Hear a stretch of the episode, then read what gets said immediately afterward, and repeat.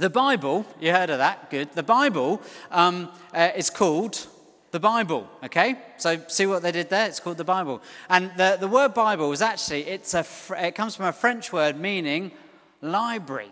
Library, because the Bible is a little library. Got a little library there, haven't you? It's, it's a book of books, okay? It's not one big book, it's a book of books, okay? So it's book of books. So they called it, whoever was thinking about it, probably a bloke, sat down thought, what should I call this? Oh, it's a book of books. I'll call it a library. Very creative, very creative. Uh, so that's what they called it. So, never judge a book by its cover, but we always judge a book by its title. So, you have all now been commissioned. The Archbishop of Canterbury and the Pope and anyone else uh, who, um, you know, who leads Shane's mates in Belarus, the Archbishop of Belarus, they have phoned me up this, this afternoon. They phoned me up for this and they said, James, we want Top Church to work on a new title for the Bible. Okay? So what are you going to call the Bible? Because the actual word Bible, that bit isn't, that title is not inspired by God. Okay? It's the bits in it, including the maps. It's the bits in it that's sort of the inspired bit. Okay? That's just a couple of blokes coming up with a name. They thought we'd call it a library. So very catchy, isn't it? See? So if you had to rename the Bible, what would you call it? Okay, have a chat to your neighbour. If you do, it won't last for that long. You won't actually. You can say what you want, but uh, be brave. Say hello to the person. If you don't want to talk about this, talk about the weather. Felicia will come up with it, and Shane therefore. So you can rename the Bible, and God won't be mad at you. Uh, what are you going to rename it? Okay, uh, maybe Corky. Put a bit of music on the background just to uh, take up that space. Give it a go. You have got 30 seconds or a minute.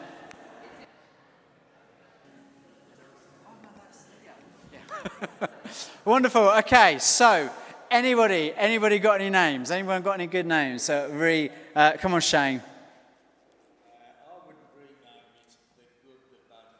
The good, the bad, and the ugly. Someone likes the Western films, yeah, yeah. Which bit would you put yourself? No. Uh, okay. Any other, any other names, John? Book of Life. Very profound. Very profound. Sarah. The love of God, the book of the love of God, very good. Any, any over there? Any there? Uh, Dave, you looking thought, I don't know why I picked on you, you just looked at me. How to lose friends and alienate people. How to, yeah, yeah, Jason? Bibble. Yeah, yeah, black, yeah, very good, very good. And one last, Colin? The way to go. I like it, like it. So there you go. So we, we are, I'll phone the Archbishop later and the Pope um, I won't really, but I don't have their numbers. But I phone them, Caleb has, they speak to Caleb. Uh, I phone them and uh, we recommend, we recommend uh, these titles. But it's interesting, isn't it, when you think about it, okay? Because the Bible, uh, the inspired bit that we like is the stuff in between the pages. Yeah, those who've got an old fashioned one of, you know, made of paper and everything like that. Um, the, the actual title was, we sort of came up with, came up with the titles of all the names of the books as well, like really creative ones like Matthew um, things like that. So, um, but, so if we're going to rename it, we could do. But I want to suggest if um, what we could do, we could call it, it's, it's, I don't think my idea is any better, but it just links to my talk, uh, which is uh, like the good book, something like that, the good book, or, or you know, the good, life of goodness, or the good book, the life of goodness. So we're looking at the fruit of the Spirit of goodness uh, at the moment. We've got onto goodness. And um, what we're going to discover is actually goodness isn't, it isn't just like, you know, uh, Paul, who's the chap who kind of wrote, wrote it, wrote all the original um, stuff in Galatians, when he's writing, you know, love, joy, peace, patience, and all of them, okay, kindness, goodness, and all the others, when he's writing them, he's not just kind of plucking some nice ideas out of the air. So he's not sort of sitting there thinking, what would be a lovely way to live? Or what would be, I want to create some really nice Christians, and um, so I'm going to give them these nice qualities and what have you. It's not actually all of the qualities love, joy, peace, patience, kindness, goodness, all of them come from God Himself. So, if you want to know what God's like, He's a little bit like the list of these things that we're looking at at the moment. God is love, God is joyful, God is peaceful, God is patient, God is kind, God is full of goodness. And so, what we're going to see this afternoon is how this kind of fruit of the Spirit of goodness is not just kind of a nice idea, kind of plucked from nowhere, but actually is really, in one way, of telling the whole story of the Scriptures. So, I'm going to uh, read you three different readings. They come up uh, on your screen. And um, each of them throughout the Bible, you'll see this theme of goodness. And then we're going to uh, land on them. But it's just frozen. But Dave's run to the rescue. There he is. There he is. So, uh, this is how it opens. This is how the Bible opens. It's a cracking opening. It says, In the beginning, God created the heavens and the earth. Now, the earth was formless and empty. Darkness was over the surface of the deep, and the Spirit of God was hovering over the waters. God said, Let there be light, and there was light. God saw that the light was good, and He separated the light from the darkness. God called the light day, and the darkness He called night. There was evening, there was morning, the first day. Next slide, thanks, John. Then God said, Now we will make humans, and they will be like us. We will let them rule the fish, the birds, and all other living creatures. So God created humans to be like himself. He made men and women. God gave them his blessing. God looked at what he had done. All of it was very good. Evening came, then morning. That was the sixth day. And then this little bit from Psalm 27. Now, those of us who ever, those of you join us for morning prayer, you might recognize this. It's from Psalm 27. It says, Here is something I am still sure of. I will see the Lord's goodness while I'm still alive. Wait for the Lord. Be strong and don't lose hope. Wait for the Lord. And the last one we're going to look at is this, this beautiful little verse, Acts chapter 10, verse 38. It's tucked away in the New Testament. It says this. It says, You know, that's a real kind of Dudley phrase, isn't it? You know. You know eh, how God anointed Jesus of Nazareth with the Holy Spirit and with power and what did Jesus do? He went about doing good. It's quite nice, isn't it? It's quite straightforward, a bit more less complicated than how we make it out to be. Anyway, Jesus went about doing good. He healed all who are under the devil's power. God was with him. What a great summary of Jesus' ministry. Went around doing good. So, did you catch that? So, Genesis, that's at the beginning, that's how the Bible kicks off. Psalms, that's sort of in the middle, uh, and Acts is kind of towards the kind of in the bit of the New Testament. So, what we see there in those three instances, and I could have picked any, but how we see creation is good, and how we see um, the psalm, psalmist talks about how we can see God's goodness in horrible situations. And Acts talks about this is how I'm going to sum up Jesus' ministry. He went about being a right, no, he went around just doing good. Doing good. It's wonderful. So we can see how goodness, which we're looking at this afternoon, goodness is linked to God Himself. And actually, we could, you know, in our own unofficial capacity, you know, rename the Bible as the good book, you know, full of goodness, full of the goodness of God, the goodness of God. So we're going to look at those three places where goodness is mentioned and see what we can learn about it this afternoon. Then after I finish, we're going to have a song of worship. Felicia will pray for our world and our church and ourselves. So, next slide, thank you, John, is uh, good and very good. So, uh, now, I imagine most of you this morning, when you got out of bed, the first thing you did was read Genesis 1 and chapter 2, wasn't it? You don't have to tell me because I know. Uh, the first thing you did, thought, I must read those two chapters. And as you were reading them, you noticed this, didn't you? You thought, oh, after the first day, we saw it in the reading, God made all this stuff, and he saw that it was Good. We've just been singing about it. See what we did there? We linked it all together. Uh, second day, he made it and he thought it was good. Quicker we respond, quicker we end. Uh, third day was good. I just, I'll get, you get the gist, okay? Um, and so they're the whole of creation, every single day, apart from one of those days, which I won't go into. God says it was good. The whole of creation was full and primed, full of God's goodness. If you read the news today, at the moment, it's just so depressing, isn't it? You just feel the earth is this awful, evil place and everything's creaking and everything's falling apart. If you read the scriptures, you get a much more optimistic, positive view of humans, which is that when God created the world, it was good and full of goodness. As an aside, if you're here today and you're thinking, you, uh, when I was doing that reading, you're thinking to yourself, yeah, but that Stephen, I've read Stephen Hawkins, and he doesn't think the world started like that. The, the Genesis one is not like a scientific thing, it's like a poem. It's, it's a hymn. That's how it, it's all written out as a hymn. You can see it's beautifully written, and people have started writing. So it's a hymn. Opens with a hymn, a song of worship, praise about creation. Not, it's not about science and all that jazz. So it's about uh, telling us things are good. But then, here's a plot twist. Would you believe it? He's saying everything's good, and then suddenly, so it's gone good, good, good, good, good, good, good. Suddenly, God makes something else, and it's like good stretches to be very good. You know, it's like when you've done an amazing piece of work, isn't it? I've never done that, but imagine you do an amazing piece of work and you get a really good mark for it, and then it goes even further, and it get you can go even higher up the rank. You know, there's some clever people out here I know, and it, it becomes even better. You're a two-one and you hit a first or something. You know, you're a C and you manage to get a B, or if you're like me, you go from a U to a, a G. You know, it's a very satisfying thing, isn't it? Is a you know, so you see how you go from good to very good. That's what happens in creation. And why that happens is this is he makes the mountains and the seas and the mines and the wood and the trees, makes all these beautiful things. And he says that is good. And then he makes humanity. He makes Kath Paul, he makes Amy, he makes Rach, he makes Nathan, fair play, he makes Jason, and he makes this whole variety. And he says, You that now is very good. It was good, but now Jason's on the scene. It's very good. Do you, do you see? Because if you're God, there's no greater thought you can have than making somebody in your own image. You, that's a big thought to have if you're God, isn't it?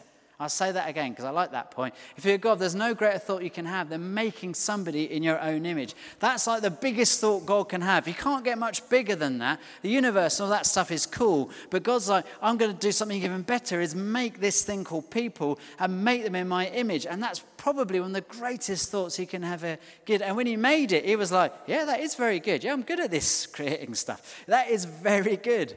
So when God looks at every single one of us this afternoon, he doesn't just think, Well, that's good.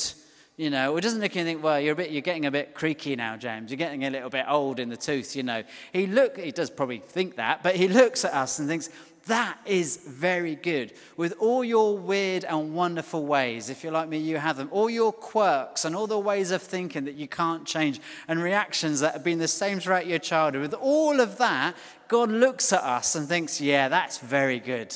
And he smiles and he thinks, I just love it when they don't get it. It's hilarious. He doesn't get all stressed at you like you get stressed at yourself, you know, or we get stressed at each other or anything like that. Just looks at us and he smiles and he thinks, What I've made is very good. The, the, gender, the sexuality, what he's made is very good. It's not like got a kind of footnote on it. It is very good. You are very good. And that's why we just love humanity, because we are very good. There's a uh, really a story that I may have told before, but I really like. Um, uh, sort of a kind of semi-hero of mine, chap called uh, Steve Chalke, was he ran all these school academies, and he's a Christian.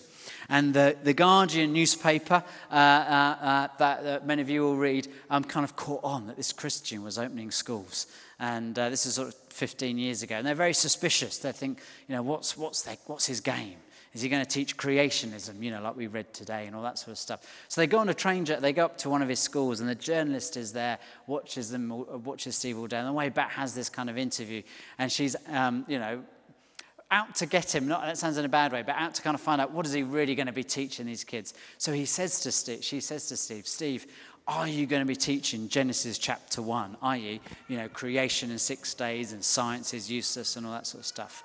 And Steve says, yeah, yeah, we're going to teach Genesis chapter 1. And she said, she thought, at last I've got him, this charming man who's got perfect teeth and has whitened them every day of his life. You know, I've got him now with that smile. I'm going to I'm going to get him. And then she says, so, so how often are you going to teach it? And he said, Well, I'm going to teach Genesis 1 every day. She said, What, you mean in all your science classes? He says, Yes, in every science class. I'm going to teach Genesis 1. And he said, Not just that, I'm going to teach it in geography. She's like scribbling down. This is when they had pens and everything, scribbling it down, you know, uh, and paper. And said, I'm not going to teach it in history. And she's like, I'm loving this. I've got him now. I'm gonna, he, you know, he used to be on GMTV, you know, back in the day with Lorraine and all the gang. You know, we've got him. We've exposed the white teeth man at last. You know, and it keeps going. And and we're going to teach it. And then he says we're going to teach it at lunchtime, Genesis chapter one. And we're going to teach it in break time. We're going to teach it in the school holidays. And we're going to brainwash them all. And she is loving it. And then he says, so can I read you it? Can I read you Genesis one? So he picks up Genesis one and says, this is what I mean. God created humanity. In the image of God, He made them. That's all we're going to teach. Through everything that we ever do, that every child is valued and loved by God, that God has put His or her image in that person and they are valued. And we want to see that image thrive and flourish. That's all it means. It's not about seven days creation and all this jazz. It just means that what God has put in you and every child is beautiful and wonderful, and we want to nurture it and celebrate it. And said, That's the story Genesis tells. And that's the story of the goodness of God. I like that story. I prefer that one than the one that I tell myself. I prefer that one than that you get thrown in at school, you know, the bad experience of school when you're lazy, you're not good enough, you don't fit in, and your work gets torn up. I love this story about a God who loves us and cares for us and looks at us and says, We're very good. Isn't it wonderful? That's the first thing about the goodness of God. I love that. Amen. Amen. Second, come on, I dare you to be a bit Pentecostal. Someone say amen. Amen. Great. My wife. Lovely. Thanks, Esther. Okay. Uh, she knows she wants to get home. So uh, the second thing is Psalm 27, which is, I believe, I, I believe shall, someone's dyslexic, I believe I shall see the goodness of God in that. That wouldn't have happened, wouldn't it, Kath, if I got that, te- got that checked out. I believe I shall see the goodness of God in the land of the living. Now, Psalm 27. Now, this morning, after you read Genesis 1 and 2, I know you read all 150 of the Psalms, but in case you didn't, Psalm 27 is a really interesting psalm. So, what happens is this. Uh, the psalmist is kind of worshipping God and having a nice day, and then he kind of opens his eyes and he talks about how it's David, how an army is surrounding him, like a proper army is surrounding him. Now that's intense. That hasn't happened to me. He's got an army surrounding him. And then he says, Everybody's forsaken me, even my mum and dad. I feel completely left alone.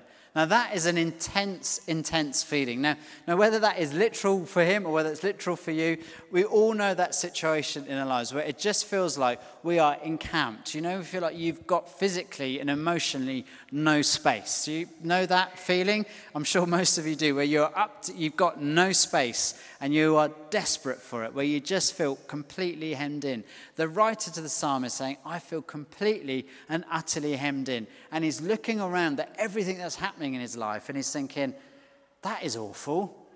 He, may have used more extravagant language, one never knows. You know, uh, that really isn't that good. That's all going pear shaped. This isn't looking good. Uh, it feels like there's an, the, it feels like the world is an army against me. Do, do you know that? It feels like the system, the world I inhabit, is against me. I can't find the job.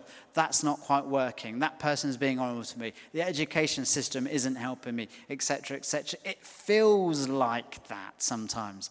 And it feels like within that horrible moment, those who are closest to me, I haven't even got them on my side. And that's horrendous, isn't it? When life's against you is horrible, but when those closest to you aren't with you or for you, that is really the pits. And the psalmist says, even in that context, I believe I shall see the goodness of, the God, goodness of God in the land of the living. And he talks about how he does that, or she does that. And he talks about, about waiting and asking and gazing and being before God uh, in God's throne, waiting and asking and gazing. And the psalmist has faith that even though the world is a terrible place and we're up against it, they believe they will see the goodness of God in the land of the living. And that's my prayer for all of us that actually this afternoon is actually whatever we are going through, it begin whatever we are feeling, it begins with, as the psalmist goes on to say, is seeing the beauty of God. If we can see the beauty and the goodness of God, that one thing we ask for, if we can see that, we will start to see goodness happen in our land. So let's be praying for ourselves, whatever we're going through this afternoon, however naff life is, that actually, or naff it is for others, that we can see the goodness of God as we start to see God's beauty. Then the last thing, just want to say, uh, is simply this it's brilliant. It's amazing description uh, of Jesus. He just went about doing good. Isn't that fantastic? Is it just like, you know, it gets so complicated following Jesus sometimes, doesn't it, really? It gets sort of a bit overly complicated, and everyone has their different views on what you should be doing as a Christian. Should you be doing this, that, and the other? And the, the little sermon in Acts that I think Peter preaches just nails, nails it's probably the wrong phrase in Christianity, uh, um, highlights it beautifully, which is this Jesus went about doing good. So we have the goodness of God in creation, the goodness of God in us. We have the goodness of God that we can see even in difficult situations. And then our calling as followers of Jesus is just to do good. It doesn't say Jesus went about, in this verse, converting everybody.